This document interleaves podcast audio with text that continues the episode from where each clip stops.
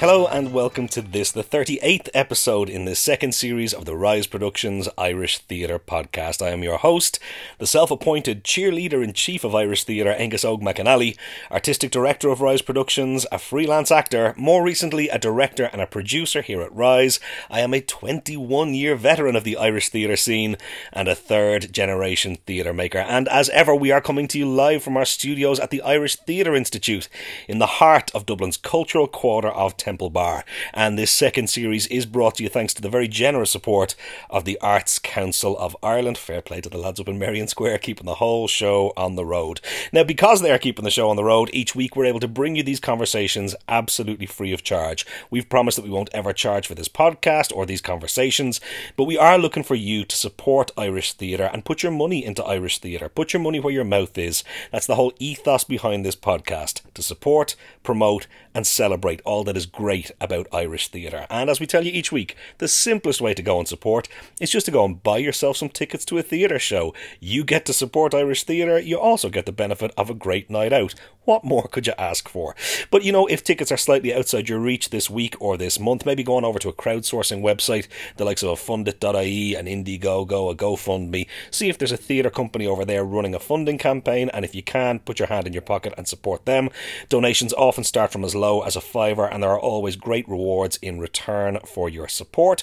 But there are ways you can support without even having to put your hand in your pocket. Go and tell people about this podcast. That's a simple and easy one to do, isn't it?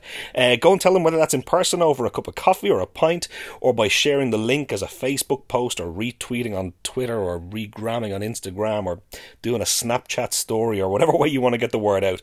The more you can get the word out about this podcast, the bigger the platform we have to provide for all these great artists and help them tell their story about their life and work in the theatre. Do please go and subscribe to the podcast over on iTunes. If you're not an Apple user, they are streamable and available for direct download at riseproductions.ie. We're on Podbean, we're on Acast, we're on all those different podcasting apps that you might need to be on.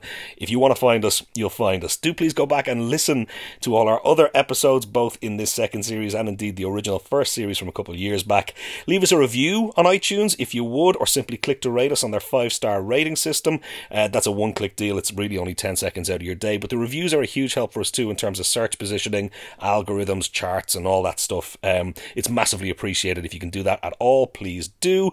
You can, as always, follow us on Facebook. We are facebook.com forward slash Rise Productions Ireland, or you can follow us on Twitter. We are at Rise Ireland. And it's been another busy week here at Rise Towers. The kind of boring stuff that you don't get to see, the behind the scenes admin, form filling, application territory stuff that goes on. That's the, uh, shall we say, the unglamorous end of Irish theatre, but it's the stuff that you need to do to keep the show on the road.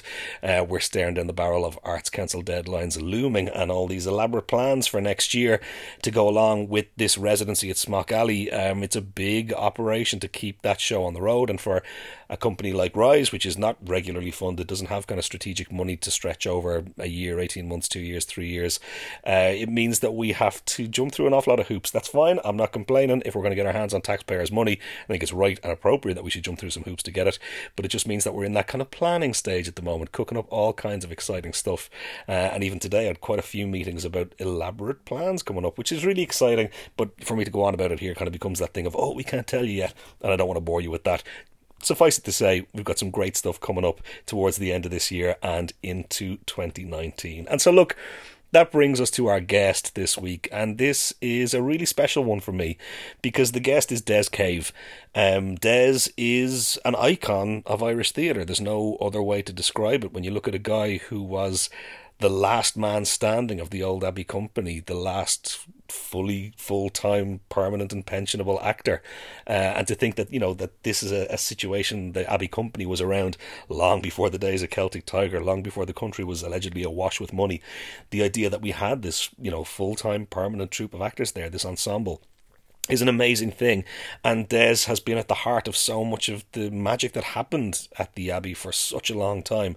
Um, he's kind of a hero of mine, and I don't mind saying it. Uh, this is a wonderful chat. Sit back and relax, guys, because this is about as good as it gets. Here he is, the brilliant Des Cave. the wonderful Des Cave joining me on the podcast at long last. Well, I there am you both are. At honoured long and last. privileged I've avoided this for years. I know, as indeed most sensible actors. I know do. they don't like talking about themselves except uh, on on mic, but to each other they love talking. Exactly. Des, take me back to the very beginning. Do, what are your earliest memories of an interest in theatre, even before you got involved? I would say that my first experience of performing in front of people would have been as an altar boy Ah, now we're talking. in St Joseph's Church, Glasgow. Yes. And the, and I remember vividly being so precocious and it, asking the priest, by the way, Father, what's this stuff we're saying, the Latin? Okay. Like when to the, he said, look, you don't have to understand what it says. It's a mystery. Ah. And then when I was 10, my godmother gave me a present of a Roman missal.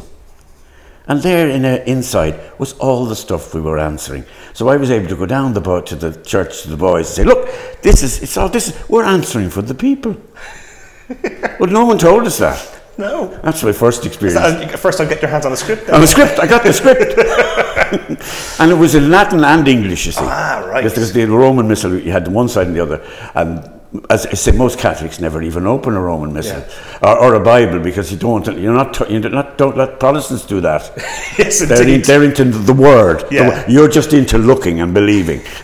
It's a simpler way. Simpler way, yeah.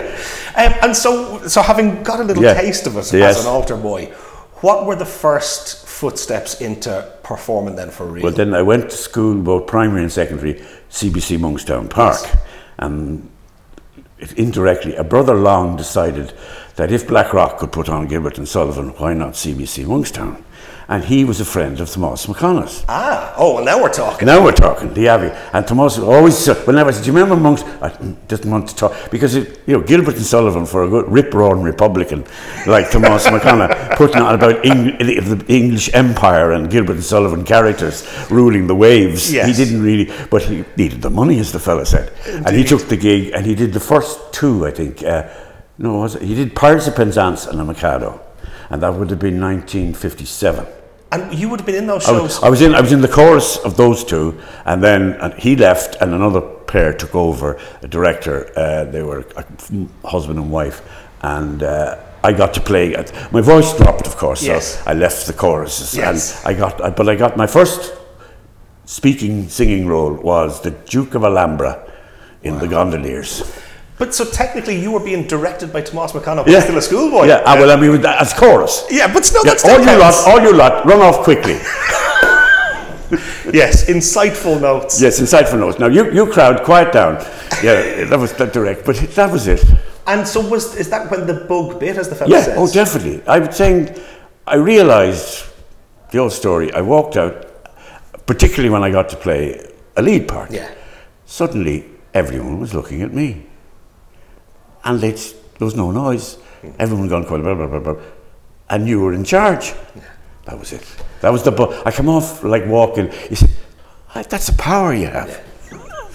So, in the way that nowadays we have, you know, the Lir Academy with the Gaiety School and whatever else. Those only two school of acting. Yes. So at that time, the options were what? Brendan Smith, Yes. only at one stage. Yeah. And then your grandfather was in charge of the one up in Camden Street, which was started up for Anew McMaster in his retirement. Right. It was a fellow called Captain Miles O'Malley O'Donoghue, ran at the National Academy of, I think it was Allied or it's like nada, which we said in Spanish means nothing. Well, we couldn't possibly comment on that. no, no. Well, I think I, I think it was National Academy of Allied Arts and Drama. Okay. Yeah. so anyway, uh, I was there. Uh, Donal McCann was in it. I went into the senior class. Buggy was in Niall Buggy was in the intermediate class Okay. with I think Bernadette McKenna. Wow. And uh, the big break we got there was that every year they did a you know end of school play stuff, end of academy, and we were down to the gas company in Dublin, Yes. the little theatre there, and Bill Foley was taking our class of December, and we did the third act of Playboy: The Western World, Okay. and I got to play the Playboy, Wow. and Donal McCann was an old man, and uh, not old man, the, the father, her father, what's it? Oh, God. Oh, um, Pegeen Mike's dad. Yes. What, uh, His name is totally. Gone. There we Yeah, are. There we are. and anyway, uh, anyway, that, that, that went on for the Christmas, and that was another big buzz. And out of that, as fate would have it, my mother, who had the cúpla focal and I had none, Okay. after having 20 years t- taught at the brothers. Of course. which I still, fa- see, my, I still tell you this, my own grandchildren have no Irish. Right. And I'm just, I'm just, what is wrong? I mean, that's just, I diverse. But what is wrong where you spend 10 years of your life learning a language and you can't speak, can't hold a conversation? Yeah, it's less than ideal, as the fellow It's less than, it's not what the founding fathers of the state were thinking of, like, think like so. Eamon de Valera. It didn't work out that way. No, not, not particularly. As I say, my pet thing is you don't need to buy anything in Irish. Yes, I have you. It's the language of the heart, but not of commerce. Yes. Well, as I always say, the reason my Irish is as good as it was was because spending my teenage years eh, down at the Connemara And you had to use it. learning how to find out how to kiss girls. in No, no, or- thing. Thrum, but, you know, th- uh, if you're looking for a fa- an odd fag, Exactly. or, or, or excuse me, using the word cigarette. Sorry, that is connotations separate elsewhere. Um, it was, uh, yeah, that if you wanted sweets, Yeah. you, to, you didn't, you, and you could be pointing away and they say, "What?" Yeah. And say- no, and then you'd ask, like, I, my, anybody's children, as soon as they go abroad, the first thing they learn is the names of things they want. Yeah. So, but why don't we do that? Start the first class of shopper Yes. and how to buy things.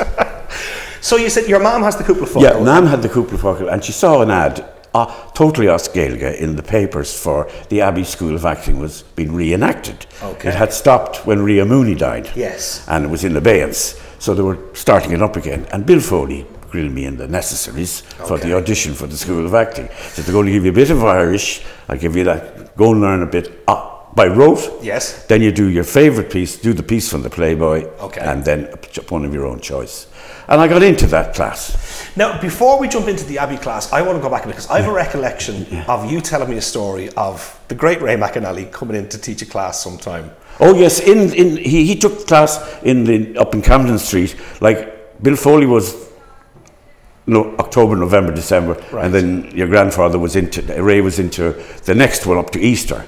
And he eh, oh, about the breed. Oh yes, I- me. He was doing. Pardon me, thou bleeding piece of earth, that I am meek and humble with these butchers. and uh, I'm using that very strongly, but no, eh, everybody's to come up and do the speech. It's Mark Antony over the dead Yeah. body of Julius Caesar, and I copped on. If I do it exactly like Ray did it, that, that, and he says, "Fine." Everyone else is no, no, no, no. no, no. And I was, and I just sat down.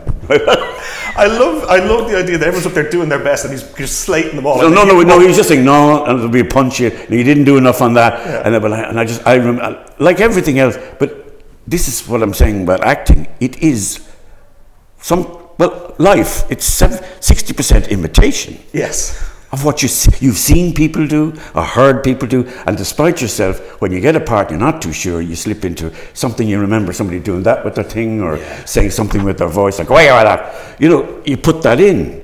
It's not really, you wouldn't have thought, but it's, it's part of you. Yeah. Uh, I, I love that. So, so having done the bit in the Anew McMaster Place, so then you got accepted into the Abbey School. Abbey School of Acting. Now, when I say the Abbey School of Acting, Okay. that was, Abbey would be the best part. Right. School of Acting, uh, we weren't taught anything basically. Really? Because we're- it was Frank Dermody, Yes. Pontius MacDermid. Yes. As, ah, yes. Pontius MacDermid, as Mac Liammóir would say, a genius with no talent.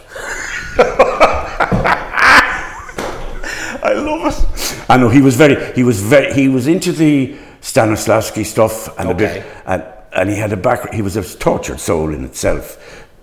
Touch of the drink and sexual variations made him very, and he, uh, but he would go on a tear and he'd come in for the class. Right. And he just roaring, and it's all about he, what he wanted to do. He'd get up on pianos and fall off. See, I don't hurt my baldy head. I'd fall down, and I'd, all, everything was to. F- and it was all based on letting yourself go. Ah, okay. But in explaining it, he would throw himself around the room, and you know, and you'd get hurt.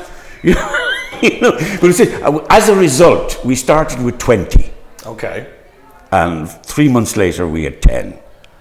Three or four months That's later. quite a- quite an most of them, rate. most of them bailed out, couldn't Yeah. take it Yeah. particularly the girls, because it was very hard on the girls. Yeah. I mean, no, to some extent, is that level of fall off necessary for a business that's as hard as theatre, or is that maybe just dealing with someone who is maybe not in the right job? Well, no, he he had done some fantastic productions of O'Neill. Okay. He did a, a, a classic one that was highly praised in this f- late fifties, uh, Long Day's Journey into Night, with uh, Ria Mooney and Philip O'Flynn as Right. the, and Vincent Dowling, Pat Laffin were the two sons. But that, I mean, he could when he was on the ball, when he was in. But I'll put it this way: Frank Dermody was taken on as director of productions at the Abbey. That was everything. Yeah. He he was going from one, and they were doing like uh, three nights a week. You change over every three days. Okay.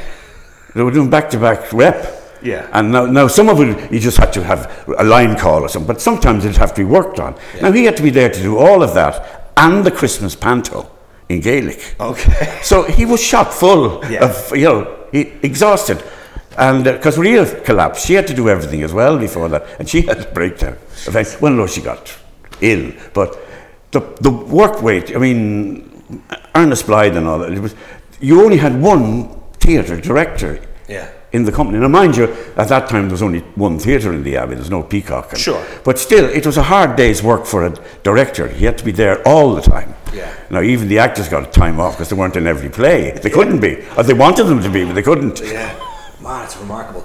Talk to me a little bit about who else would have been in the school at that kind of time. You said so. Donal McCann. Donal McCann. Clive Geraghty, Wow. Okay. uh, Clive, um, uh, Geraldine Plunkett, uh, Rea, Stephen Rea. okay. Stephen Rea was with us for two years, and then and then we did a, couple of plays, and then Rea decided the farthest fields were greener. Yes, and indeed. But, uh, yeah. Uh, would Pat Laffin have been around at the same time? Pat was in the company. No, was in the company Pat wasn't in the school. okay. No, Vincent Dowling, Pat, Philip O'Flynn, Angela Newman, Joan O'Hara, uh, Harry Brogan, May Craig, Eileen Crowe. Yeah. Now these were this were us. Like we were touching May Craig's the hem of her dress because she'd been in the first production of the Playboy of the Western See, World, th- this- 1904 This or is, something. this is this is where the magic happens for me because I, I love that lineage within theatre. I love the fact that you know when I was younger doing plays with Phyllis Ryan, Yes. who would have done plays with, who would have done plays with, and that through. And she was in the. Abbey for a Well, of while, course, Phyllis, yeah. As far as I was the youngest ever member that they, they brought, they think they changed the rules for her and brought her in when she was only a kid. But I, I so I love that through line. So for you, those those names, if you like, above you. Well, like, they, they were my teachers, all of them. I mean, when you see the School of Acting, all we did was go in and whatever Frank had to say, you listened to, but your job was watching. And, and if you could, and of course, the first thing that Ernest Blythe did say when he got us together, the class of 20, now there's no guarantee that any one of you will be employed by the theatre here in the Abbey. Okay. So don't get any ideas about that. So, but some of us did, but Yeah. it wasn't the purpose of the School of Acting. I don't know what. Well, they just wanted to start the School of Acting again uh, for the business because it was needed in the business. Yeah. But in those days, see, when we talk about professional acting, now this wasn't London, where they've had professional theatre for years. Yes, of course. Most of it was was semi-pro. Yeah. So, it, so like, so at that time, then, for everyone in the school and whatever else, are they all trying to work a day job as well at the same Oh, time? they were, yeah. Yeah, okay. Well, that's why the ones that bailed out, they had a day job. They didn't need this. Yes. They didn't need this abuse. they could get abused anywhere. Well abused and getting paid for being abused. So, so again, but but you were aware at that time that these were, you know, the great Irish stage actors. Oh, well, from my mother. My mother was a great both Gate and Abbey and Gate fan. Right, okay. So she said, "You know who you're working with? Yeah. You know this is fantastic. You know, she, my mother was, as you say, well, talk about having it's uh, fulfilling your mother's wishes. Right. You know. Was there an element of living vicariously through you then? I think. Ah, of course. Brilliant. Yeah, she was delighted. Yeah, but she had been. um, I mean, would you believe she was a? They used to have do plays in out in Laoghaire. Uh, there was a family that used to turn their house into do just a little drama, Yeah. and she happened to know that one of them was Danny O'Herlihy he played there. With the, in that little school, and Dan went off to Hollywood, but you know there was a connection there. Yeah, Yeah. So, how quickly then did you progress from the Abbey School into the company? about a year and a half, about within a year. Right, A year. okay. No, uh, afterward, uh, mess doing walk-ons and fu- uh, the man from Clare playing footballers, uh, Kuasaboo and all this sort of stuff Yeah. in the back, and spear carrying. Yes, there, of course. Definitely, or no, well, well, uh, Celtic spears now, not not halberts, Celtic spears or um, and a bit of the Clive Sullish. Yes, of Had course. I was had I was playing a Lille doing a bit of this thing on the harp, and uh, anyway, uh, Dermody came to me in great excitement and said, "Master Blythe decided." He said that. Uh, he said they decided that um, you you might be fit. You're doing Tommy Owens in the uh, in Shadow of a Gunman, and that's your audition for the company. Okay. And that, you, bang. Yeah. You just suddenly, oh, thanks very much. Could not gently, no, this, you, this is it. If you don't do that, or Good find something else to do. Wow. um, And I went down, and he very, very kindly went to, to Harry Brogan, Right. who was one. Now, Harry had been a variety artist before Blythe got him into the company. Uh, and he did all the character parts, the uh, Seamus Shields, Joxers, all of that, and uh, and fluters. He did that as well. Anyway, uh, he's, he took me up to the dress bar, the dress circle bar of the old Queen's Theatre, right. Okay. and went through the, my speeches line by line Wow. did all that you did that, you did it, and then you, mm, you know, you know, and of course, being me, I just did it by rote, exactly. as it- And I walked on. the, the review I got was uh, Des K. Des, well, I was called Dasun McDovey. Of course you were. because nobody knew who I was. You see, Right. Dasun McDovey, and Dasun McDovey played Tommy Owens like a like a puppet on strings. I love it. the joys of it. But I got, and, and also, but and, and Harry would teach you the exit lines as well. Okay. you know, and come open the door and come back in as well. You know, do uh, he always did the punchline? Yeah. And I done all that. I was doing that as well. Tommy Owens only waits the call, waits the call, close the door. And was you know in terms of that like was that about getting you up to the Look. the pitch and the the, Yeah, the, the nature? but that was Tommy Owens. Small. It's ti- it's a nice part. It's early on in the shadow. But that, but if you could handle that, then we'll we'll, we'll give you we'll give you ten shillings a week, and you're on the payroll. Man, it's just fantastic. And so, it, it, with, were you still in top, like in regular turnover then of kind of working stuff in rep at that time and new shows Yeah. all the time coming Yeah, through? yeah. And like, how quickly a changeover are we looking at in terms of if there was a new script coming in? What kind of prep time would you get on new stuff? Well, I tell you this now, for example. Rehearsals started at 10, I think. Yeah. They were over by 1. Okay. There's no afternoon rehearsal. Right. And most of it was revising stuff you'd done last year. Okay. Or, or a rep, the rep from, you know, they, they, had, the, they, had, they had the O'Casey's, the Synges, oh, they were all just slotted in. And if there was a new play, then that would be worked on. Okay. But- But, but, you know, like, is that like, you know, uh, not, not for. And no dramaturge or anything like that. Yeah. But, and, and not. It was just the, the play was accepted by the Abbey. It was handed to Frank Dermody. He'd hammer a job on it, and you do it. Man. Simpler times, I guess. Oh, much simpler. Yeah, was yeah. But it, it was like, and there were no, and and I always said to tell people, no such word as previews. Right. You had rehearsal, rehearsal, then you had a dress rehearsal on the Sunday night for the clergy Brilliant. because they weren't allowed to go to the theatre by Archbishop McQuaid put a ban on uh, priests and monks or uh, brothers Attending the theatre. attending the theatre. They weren't to be mixing with women. Okay. Or other people, or the other kind, whatever. Yes, but indeed. they weren't to go to the. They weren't allowed to go to the theatre. So they would get. They would come in. On, Invitation there was a, a spe- was packed. The place is full on a Sunday night for all all priests, brothers, nuns, everybody. I'm bringing that back. I am Yeah, definitely yeah. bringing that practice and back. That that was like the opening night. Yeah. Because you went on the next night would be the Monday night. Critics, everything in. Right. Off you go. That's hit, hit the, hit, incredible. and I was always remember a great expression of because it always stood by me of Dermody's thing was about how to hit the stage, hit the stage as if you just touched a red hot iron, okay. and on you go, and don't stop. Yeah, I can, I can see bringing that energy in. You know, but it's, it's the energy thing. Don't and come in as if you've been there before and all that. It's your stage, you're in, but but touch the red hot iron. It's incredible. Uh, are there are there standout moments from those early days Oh, for stop you? I have nightmares.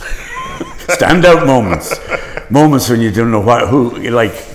Uh, I always have a, one of a, uh, have a nightmare of being in the Shaughraun with Don, Donal McCann. This is a bit later, Yeah. but being in the Shaughraun with Donal on stage, but it wasn't. It was in Cork in the new in the which was also built by Michael Scott. Oh, yes. the, the, The- the wonderful architect. Yeah, but there's some, the, the sort of shape, shape of the thing, and um, we were standing there, and both of us dried stone dead. Right. And we said, we looked over, there's nobody in the prompt corner, because that, that, those days had prompts. Yeah. And uh, nobody there. And then I went over, but the, the prompt, the book was in on the desk in the prompt corner. So I sort of sidled over to the side, opened it, all blank pages. So I just looked at McCann, and he looked at me, and we went into a song and dance routine to get off, which we learned in one of the Gaelic pantos. That's glorious. Just inc- incredible. That's a dream, but that's the kind of haunting dreams you get, and I still get it, a little bit of it. But all of it was mixed up in that kind of thing. You were so busy doing one thing and another. You know, the, as you say, the, the classic. I'm on the stage, I'm in the play, but I haven't done this play for four, tw- two years. I don't know the script, but you've been told it's on tonight. Yeah. Oof, you know. That's incredible. Um, and so at that stage, the, the the nature of the company, the security of the company, the, the idea of a permanent pension. It was never more. It was never more than t- the maximum. I think was twenty five actors and actresses. Okay. Actresses, actresses, as yes, opposed to actors. they were they had actresses in those days. Yes, indeed. um, but the, the level of security around that. was was big. Yeah. Of course. When you, you know, a pay package was coming in, and later on, when the actors they went on strike in the early '60s, when the Abbey was going for the first time for years, they were going to the to the West End to do two O'Casey plays, but conditions were so bad. The money had been the same for 20 years or Okay. so. So they decided to use it that with the help of equity and Pat Laffin, uh, Bill Foley, Pat Lade, Philip, they were on the Players' Council. Right. So they decided that they'd put a case that we're not going to London unless we get a, some sort of a deal. Yeah. So Blythe eventually did black, back down, and there was the Andrews Award. Uh, Todd Andrews was given the job of organ. What do you pay actors? Right. Because you see, we were all civil servants.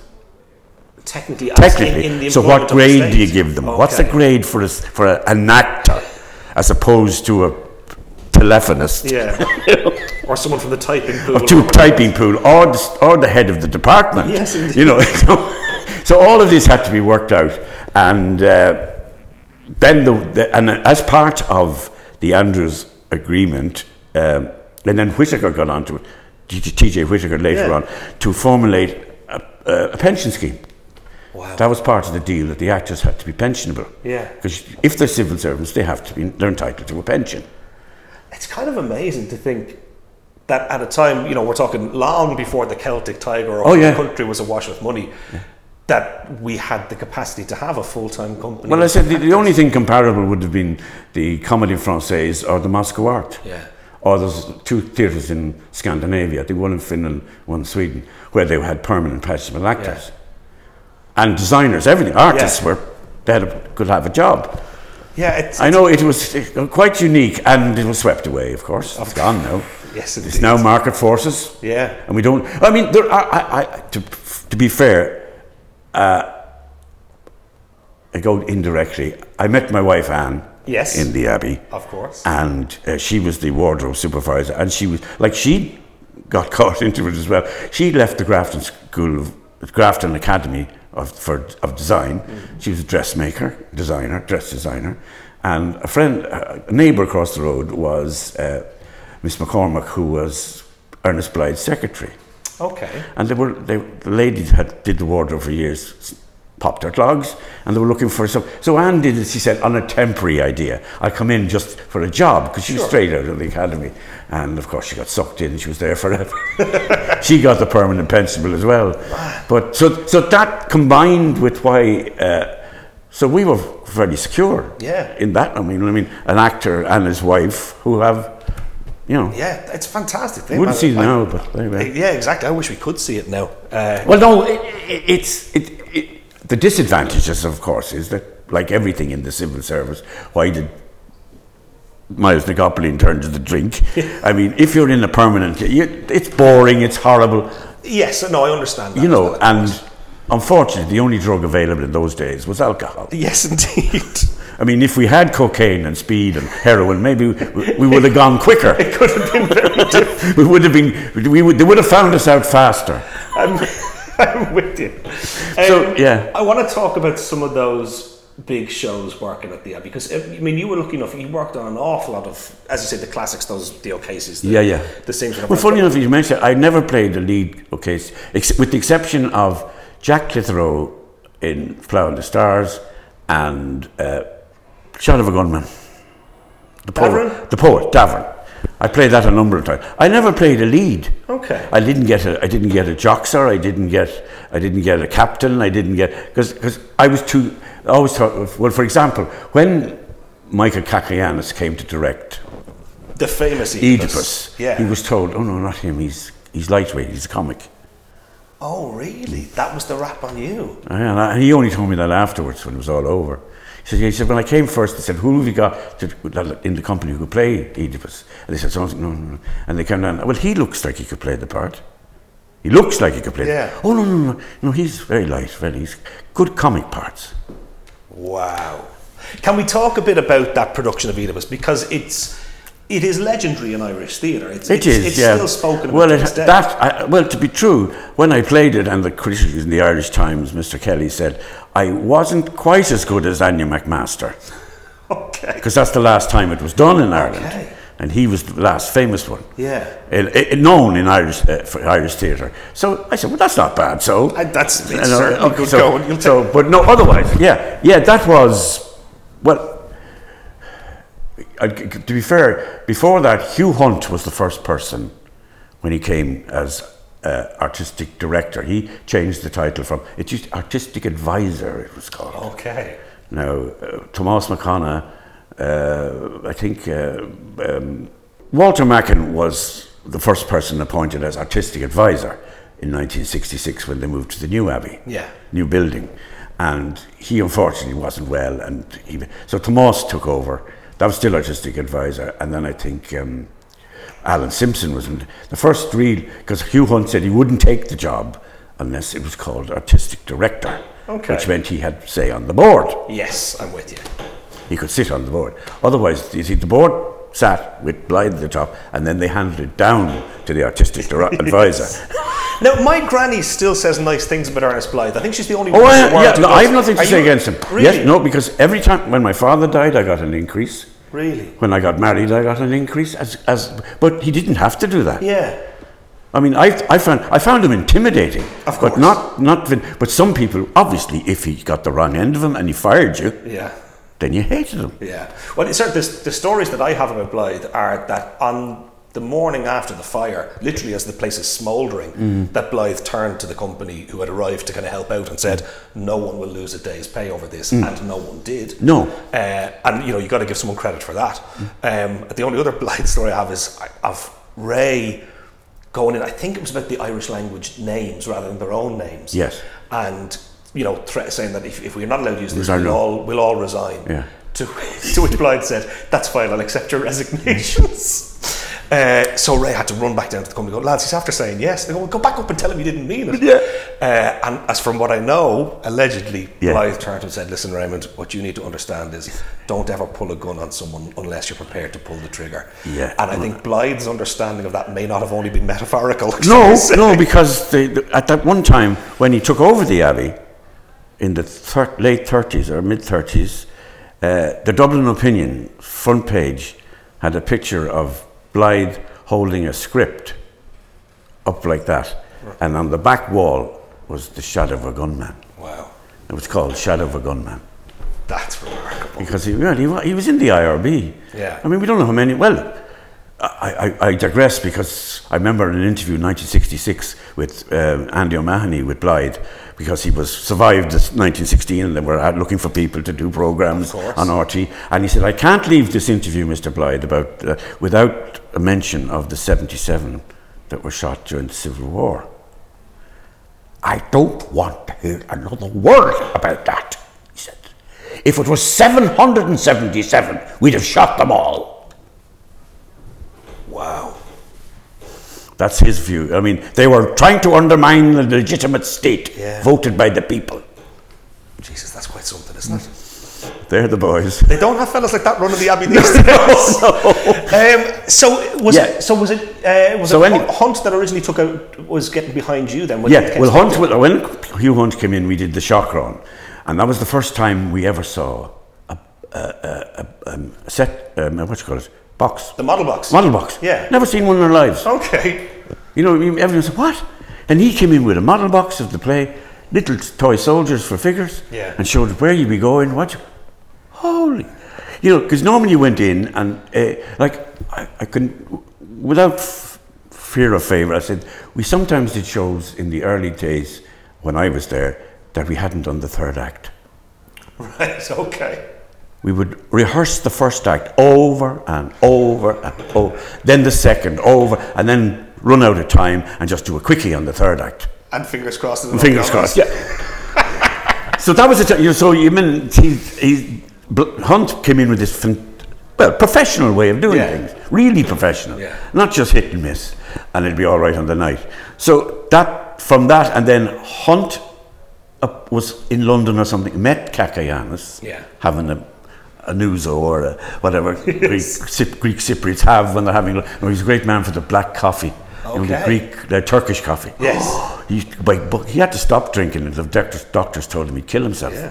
So anyway, um, he uh, was having a chat with Hunt and said something about he'd, and he's he just said, "Well, I have just I'm not just just finished a, as artistic director of the Abbey." Oh, he said, and that he'd like to. to- And he suggested to Lelia Doolan at the time Yes. that uh, Cacoyannis would be interested in doing. Obviously, then Yeats is something that he could Greek that he'd know, and he'd put up he'd put up with Greek, uh, with Yeats's version of it. Okay. You know, I know it's in English, but I mean, as a Greek, he probably well, he, as he said, this is this doesn't work. This is not. This is all you know, flowery language. No, it must be direct. You know, you know, because it's in the Greek. It's tak, tak, tak, you know these sort of things. But that's what we had with, like he insisted on. We all had, we all had to say Oedipus, Oedipus. Oedipus, Okay. because that's how the Greeks say it. All right. It's not Oedipus. It's Oedipus. Okay. The emphasis is on the e in the, in in Greek in Greek and Russian. Like it's, I discovered when I went to Russia. It's not Stolichnaya. It's Stolichnaya. No, not Stolich. It's Stolichnaya, Okay. not Stolichnaya. Okay. so it's these things are well important if you're acting Yeah. and saying things, and people say, ah, that's he's saying it wrong. You know. Anyway, we had to use that, and nobody even. Everyone still said Oedipus. Yeah. But when you're on stage, you said Oedipus. And did you know at the time? Did it feel like a special production Oh at yeah. the time? Oh yeah. And how Well, he took the like he brought us all into the rehearsal room and everything stopped. No work went on. Well, he had all of us in the chorus. Emmet Bergin, uh, uh, Brian Murray. Whole the, there was a chorus of seven, right. and they were and they just moved. But he, he not normally they stand and do nothing, Yes. but not with Michael Cack. They moved in a sort of a as they slid, slid across. They had these long skirt things, and they Yeah. moved. And uh, we would spend the, he would play. What was it? It was Thracian shepherd's pipe music. Okay. Thr- sh- pipe, which is wha- wha- it's very weird, uh, but it was all to do with. Oedipus has been found on the head of on the Mount Parnassus, and Yeah. and it was to get this idea of, and we spent the whole afternoons just humming and wailing these tunes. But they were no, but it was all integrated into because then when everybody came on, they knew exactly what they were talking about. Yeah. Oh, not well. Obviously, you're thinking about did I close the front door, or did I lock it? But that you had a thing that you could hang on to, Yeah. basically, and that was a, a whole new experience for a lot of us. Now, Yeah. some of them, um, others had worked in others here, but I'd never experienced that depth of work. Yeah. Did it feel like a breakout moment for you? Did it feel like, I mean, as you say, if, if people go, oh no, well, he's light comedy. Yeah, roles." well, obviously, I proved that I could do it. Yeah. So then, of course, I got other, I got Artui Artui the next year. Yes. But that's yeah, and then I got parts in uh, much. I wasn't always playing comedy from then on. Yeah. I could And- do both. Yes, but, but also, I mean, like big critical acclaim for those roles, award Yeah. nominations, all Yeah, that stuff. Like yeah. it was. It, oh, well, like, well, the, yeah. Well, at that time, all you could. I, I did. I don't think. No, I don't. The Jacobs Award was on there, but I don't think I was. uh, I don't know if it was around then. But uh, I got the you know the Evening Herald and the time best best a, a year twice in a row. that's not bad. Well, that meant you were doing something. Doing something at yeah, least. at least, at least you weren't go, you weren't wrong. Yeah, You did a lot of work on Friel plays as well. that was yeah later. Well, uh, while I was doing, uh, Donal McCann was in a Murphy play, uh, Crucial Week in the Life of a Grocer's Grocer's Assistant. Assistant, yes. Now, Donal left that to go because was, they were making the movie of Philadelphia. Here I come. Yes, but they couldn't get they, uh, Donal Donnelly. They thought was too old to play Gar the part he played before Okay. on stage. So Donal suggested me. Now I was down in, in finishing. I'd taken over from him in the crucial week in the life of the gross assistant, and we ended up last night in Dungarvan. Right. And a Merc was sent down to me. Oh, no. Mercedes drove down in the thing with the script. I had to learn off the first three scenes for the movie in the car because the o- opening on the Monday. We finished on the Sunday. We're on set in Ardmore on the Monday. That's incredible. Um, so I, I have a particular love of Friel. I Yeah. have a particular love of that play too. Yeah, when I was in transition year in school, I played Gar Private. Yeah. And for me, the, the remarkable thing of that is not playing. I mean, look, I love playing the part, but I was a 16 year old kid, so it was Yeah, what it was. But it was after that that my granny came up to me and just very nonchalantly just said, "Yeah, you can do this." And that was when I got the seal of approval from her. Sure, that I was yeah, well, that's- But was it? I mean, to play a part that kind of has become as iconic as that Mm. in the Irish canon for a movie adaptation, Mm. that must have felt pretty amazing too. Well, yeah, it, it had it had uh, in the sense that Friel was never happy with it Okay. because he did the screenplay himself and said he'd never do a screenplay again. Right. Because he didn't, he'd forgot. He, it's, it's diff, adapting it. You have to know. Uh, like for example, there was a problem with Gar Private. He Yes. shouldn't be there when he's not talking. Yes, of course. And I found lots, I've seen the things, and I'm standing around doing nothing. you know, I'm, I- I'm sort of reacting to what he's saying, but he shouldn't, because it's only in his head. Yeah. And that, that, a different technique, though it still works, because I mean, it has the original, the original screwballs. Uh, Right. Was uh, Eamon Kelly. Yes. It's brilliant. And Dave Kelly played the, played the canon. Brilliant. David Kelly and uh, Siobhan McKenna played Madge. Yeah. So it was a few- Again, incredible names. Right, And Donal and myself as the two boys, but it, it was uh, yeah. I mean, I told you, I, I, as I say, I told you earlier about the business of. There was a woman, called, a woman called Jane Jane Nisbaum, and she was a producer in, in America. She she got up the money. She was from Philadelphia. She was a lawyer, okay. and she wanted to do Philadelphia, and she inveigled money from lots of people, but mainly from her then partner and boyfriend, who was a high ex- up executive in TWA. But the relationship fizzled out. And in a sort of peak, she decided to put an embargo on the movie that it wouldn't be shown.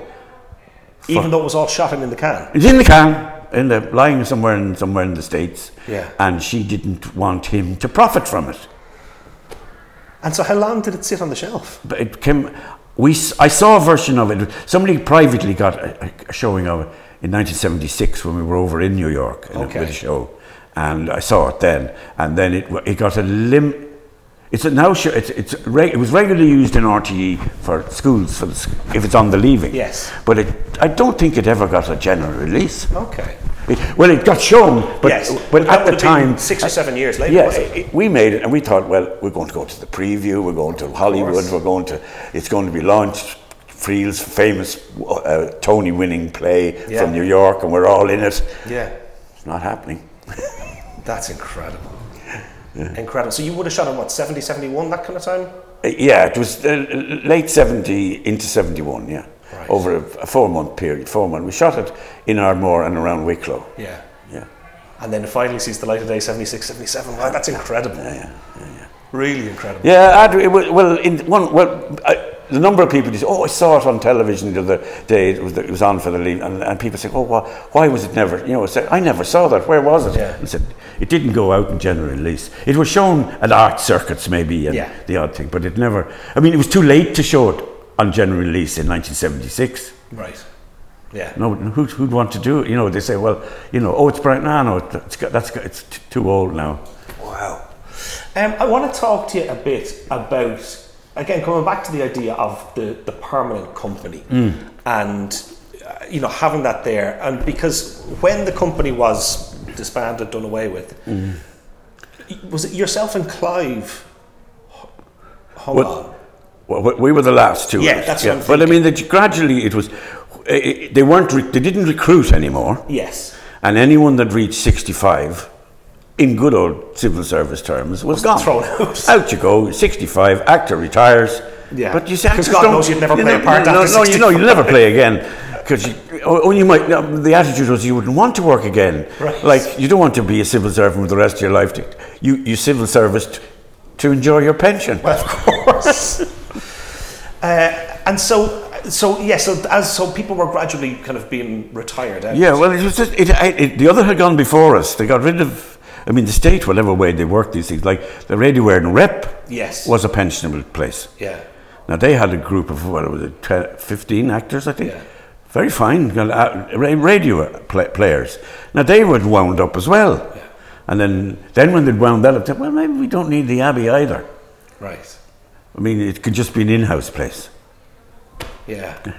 And is there a badge of pride in kind of? Because at, at once, uh, did it get to the point where you, were- you were the last? I was the last of the Mohicans. Yeah. I called myself the last of the Mohicans. That's amazing. And but it's like my, as I said, my mother said uh, the old expression during the famine: a farmer would turn, eat, you know, live horse, and you'll get grass.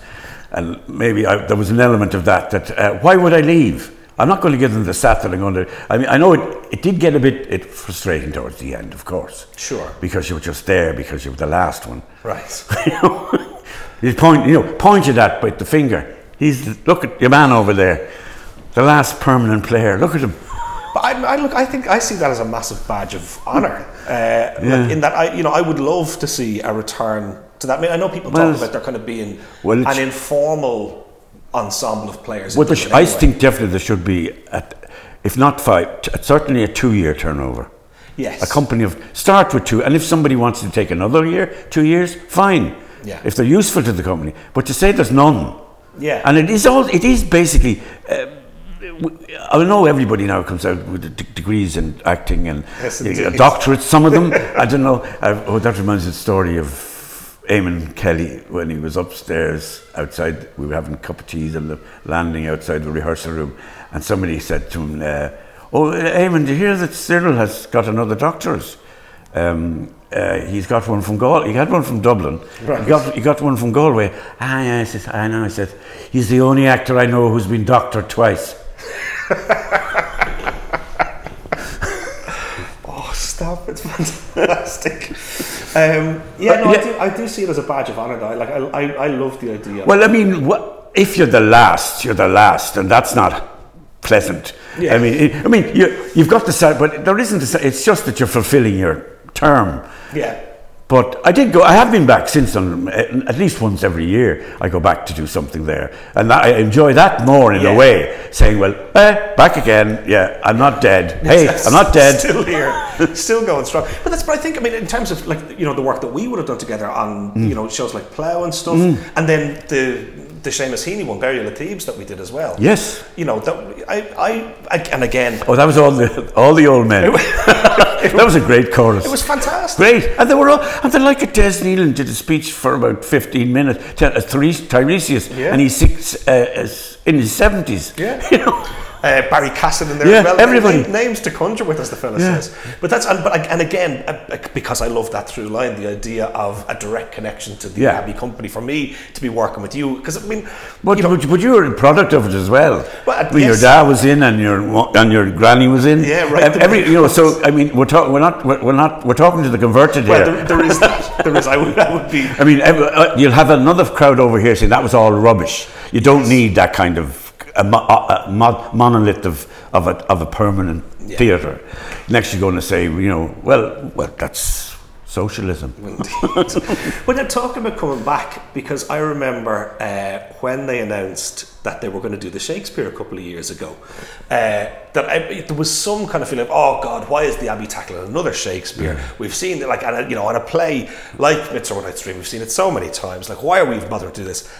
And then everyone came to see it and absolutely fell in love with it. It was the best crack in forever. Set in an old folks' home. Excellent. And the lovers are all on Zimmer frames. It was glorious. It- and it just it, it proved all the naysayers and the doubters wrong that it was this incredible. and you're like you know why is the Abbey doing this this isn't the Abbey's remit and then just seeing that collection of performers up on that stage But that was fair play to uh, Gavin Quinn. Yeah. He thought that it was his conception.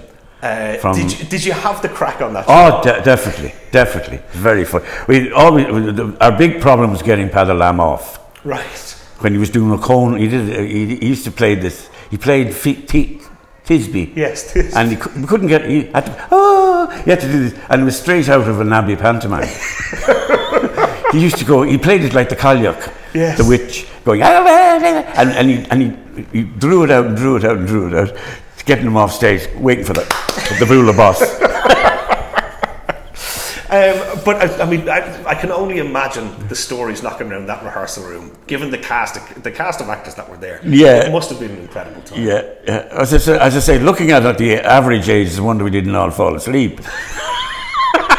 you know, poor Gavin had to, you know, and, and we had, Gavin insisted that first 50 minutes was calisthenics to get the old folk moving.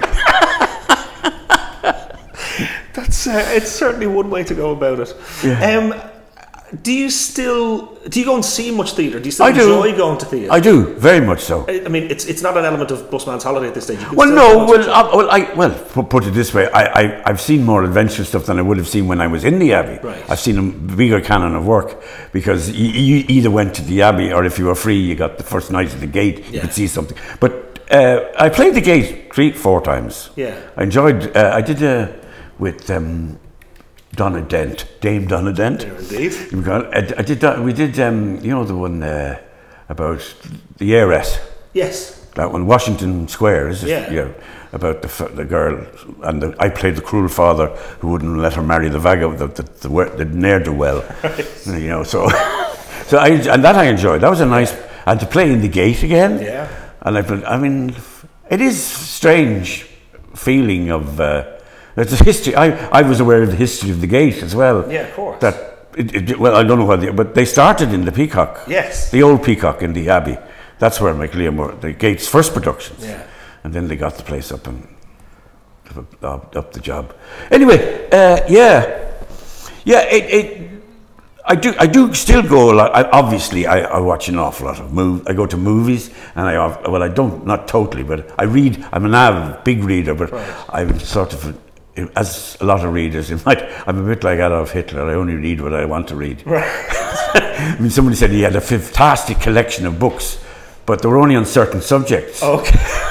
I'm with you. And then someone said they, the, the, the, the GIs, when they went into the place, wherever the house you had, Yeah. uh, they found that they, it, it went missing, this, this collect. But if you can get the originals, it, he had marked things like, I don't approve, everything that was anti Semitic, he would have marked that. Uh, that's correct.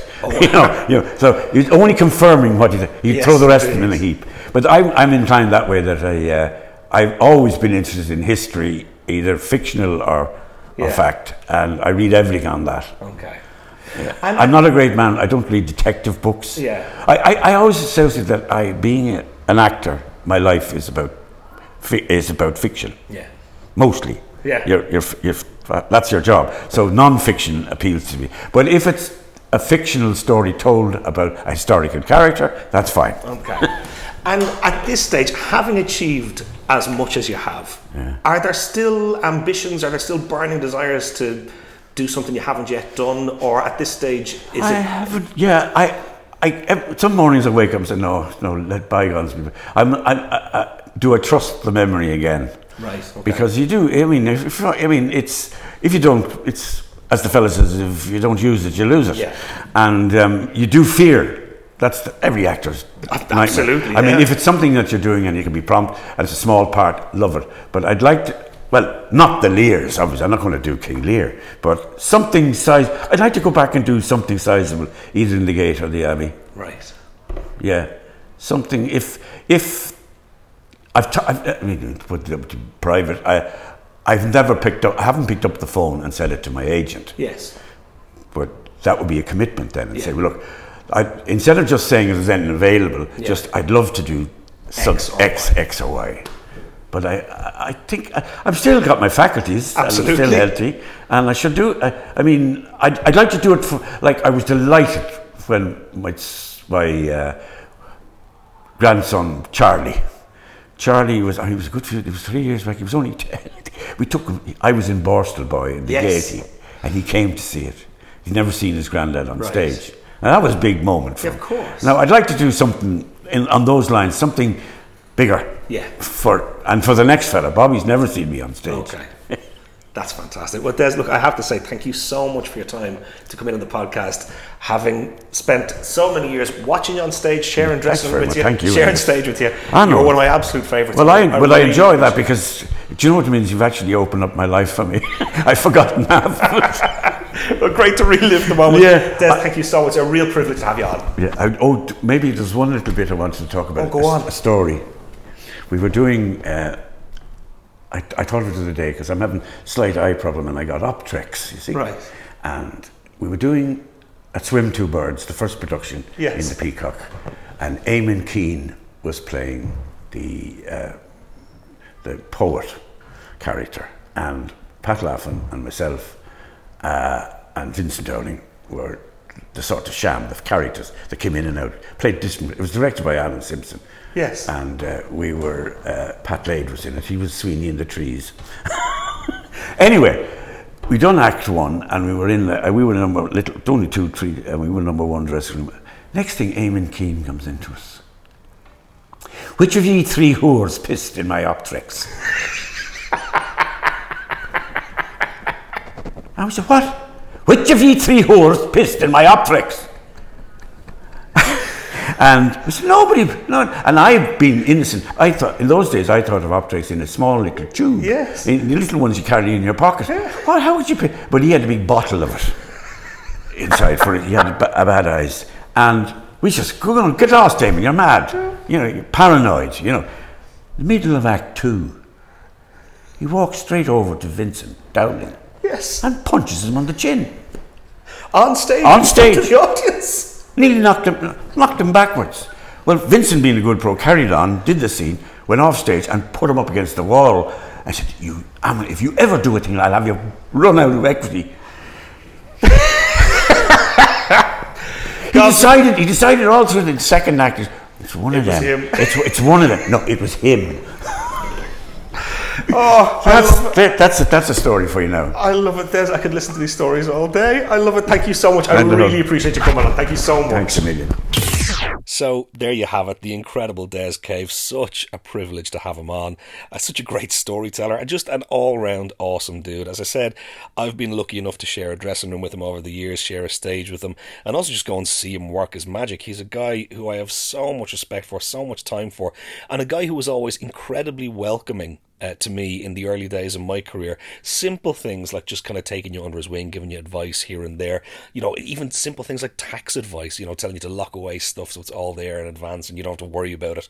That when the revenue comes coming to collect, that you didn't drink all the money. It's like simple things, just great stories. And, you know, Des has been at the heart of so much of you know the magic of, of Irish theatre from you know legendary stories about Des being the reason why people didn't drink in the plough anymore. All those kind of great stuff. He has been at the coal face of so much of what's been great about Irish theatre for so long. Such a privilege to have him on the podcast and I look forward to many many more year more years of happy times both working with Des and uh, just getting to sit in an audience and watch him work his magic. I'll be eternally grateful for him that I had that chat. Uh, so look that brings us to our usual weekly roundup of the theatrical goings on around the country. At the Abbey Theatre, Jimmy's Hall is back, featuring the wonderful Lisa Lamb, who was a guest earlier on this season. Uh, and also, they got Come On Home by the great Philly McMahon, who was one of our very first guests on the first series of the podcast all those years ago. Uh, that's starring Declan Conlon, who was a guest in the first series, uh, and of course, Ian Lloyd Anderson, who's been a guest on this second series. Uh, Ian is just on an absolute tear at the moment off the back of the success of Dublin Old School. I'm so delighted from a pally in to see him getting the kind of success that he deserves. And, uh, you know, it's kind of hilarious to have people referring to him as an overnight success after 10 or 15 years slogging away. It's what I love about it. The man, this business is crazy, but it's uh, it's all coming good for Reno at the moment. Uh, up the road at the gate, they have the Snapper, which is just hilarious. Treat yourself to a great night out at the Snapper. If you can get your hands on some tickets, they're doing crazy business up there. At the Gaiety Theatre, it is Riverdance, and at the Bord Gáis Energy Theatre, it is the all conquering Wicked. Um, at the new theatre, Theatre in Temple Bar, it's First Love by Samuel Beckett, which I'm hearing incredible things uh, about Marcus Lamb working his magic in there. That's worth a chance. Uh, it's worth checking it out if you get a chance to. At the Smock Alley, Rise Productions' new home, uh, Idlewild by Jimmy Murphy is coming up. That, of course, is presented by Rex Ryan's new company, Glass Mask. Um, they are the company in residence in the boys' school. We're the company in residence in the main space. We are kind of uh, roommates, if you will, in Smock Alley. Really looking forward to seeing that show and seeing all the great stuff that Rex has planned for the coming year. And also, they have the Shaughraun coming up at Smock, which is their big summer show. Liam Heslin's in there, Dave O'Mara's in there, all kinds of brilliant people. Do go and check that out. Um, on the north side, at the Viking in Clontarf, it's an evening with Brendan Behan, and that'll be followed by two by Jim Cartwright, which is looking like it's going to be a cracking show. Uh, at Bewley's Cafe Theatre in the lunchtime slot, they have Joxer Daly Esquire, starring the awesome Phelim Drew, directed by the one and only Karl Shiels. Again, the word on the street on that show is through the roof. That is well worth going out of your way to check that out. As we head south down to the Everyman in Cork, The Lonesome West, starring Gus McDonough, who of course was a guest earlier on this season, uh, and Amy McElhatton's also starring there, and that of course is directed by the one and only Julie Kelleher of The Everyman, who of course was also a guest this season. Man, it's a busy, uh, busy week for, for the Rise Productions podcast alumni. Um, as we head west to the town hall in Galway, Incantata is still going on, and Port Authority is there. Orfeo ed is still there, and the Aspirations of Daisy Morrow. A whole heap of stuff on in Galway at the moment. It's really an amazing vibe out west at the moment. Do go and see some theatre if you're on the west coast. And as we head up north to the Lyric in Belfast, Paperboy is continuing there, and then just coming up is Ten Plagues and A Night with George. So, look, that is us. That is episode 38, would you believe, in the books. But we will, of course, be back next week for another chat with one of Ireland's leading theatre makers. But in the meantime, this has been the Rise Productions Irish Theatre Podcast. For Aonghus Óg McAnally, I'm Aonghus Óg McAnally. We'll see you next week.